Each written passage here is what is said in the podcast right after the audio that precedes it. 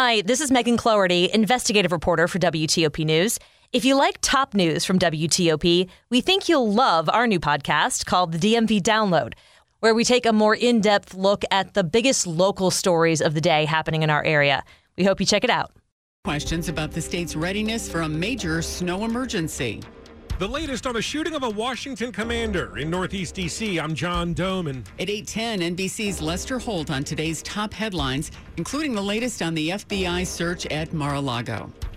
WTOP News Time, 8 o'clock.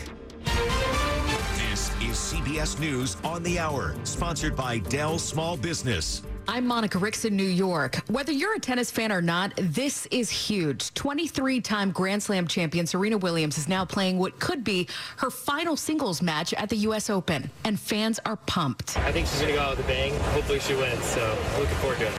So are thousands of fans, which means more security there. Here's CBS's Matt Piper.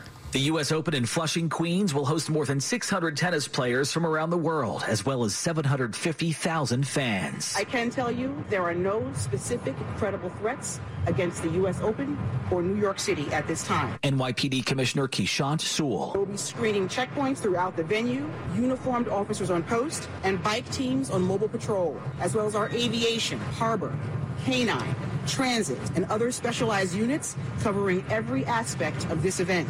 Serena's match is now underway, but even if she loses tonight, she'll still play a doubles match with her sister Venus later this week. Police say a grocery worker helped stop a shooter in Oregon who killed two people, then himself. Sheila Miller's with the Bend Police Department. They found an AR 15 style rifle and a shotgun in close proximity to the shooter.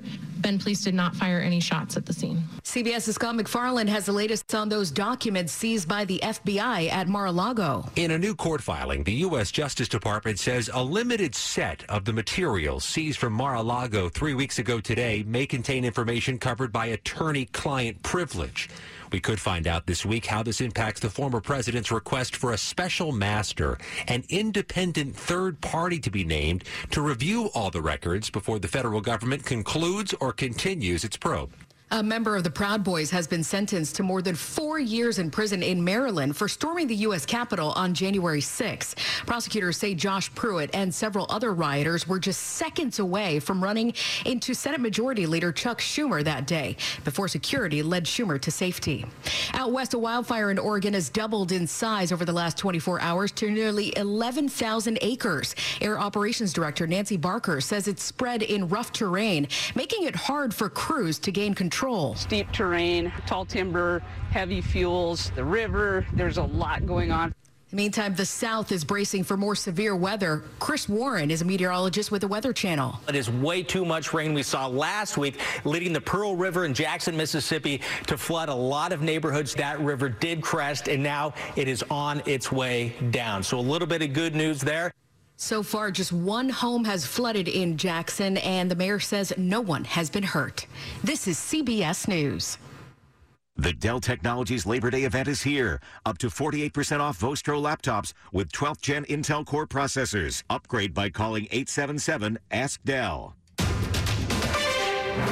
It's 8.03 on Monday, August 29th. 82 degrees, muggy and partly cloudy tonight, dropping into the 60s and low 70s.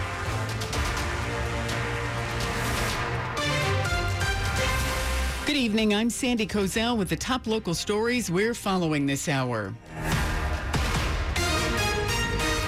Prince George's County Schools will end its mask mandate next week, citing declining COVID positivity rates. CEO Monica Goldson announced today that all county school facilities will be mask optional when students return after Labor Day. Prince George's was the only school system in our area to require students to wear masks for the start of this school year. A plan to move ahead with appointing people to a police accountability board is approved in Prince George's County, but plenty of questions remain about making sure the process is open. I think this could be really confusing to the public. Prince George's County Councilmember Danielle Glaros told her colleagues Monday more information is needed for public participation on the council's selection process for the Police Accountability Board. Five of the 11 members to be appointed to the board will be selected by the council, while County Executive Angela Alsobrooks will nominate six members. The council's timeline is tight. With an October 25th recess looming, the council approved a resolution to begin the process with details to be worked out later. No date for the public hearing has been chosen yet. Kate Ryan, WTOP News. Virginia's governor says the miles long gridlock on I 95 during a January snowstorm did not happen on his watch, but he appreciates a recent audit about the incident. The Virginia Inspector General criticized former Governor Northam's transportation officials' handling of the crisis and offered suggestions for improving emergency preparations.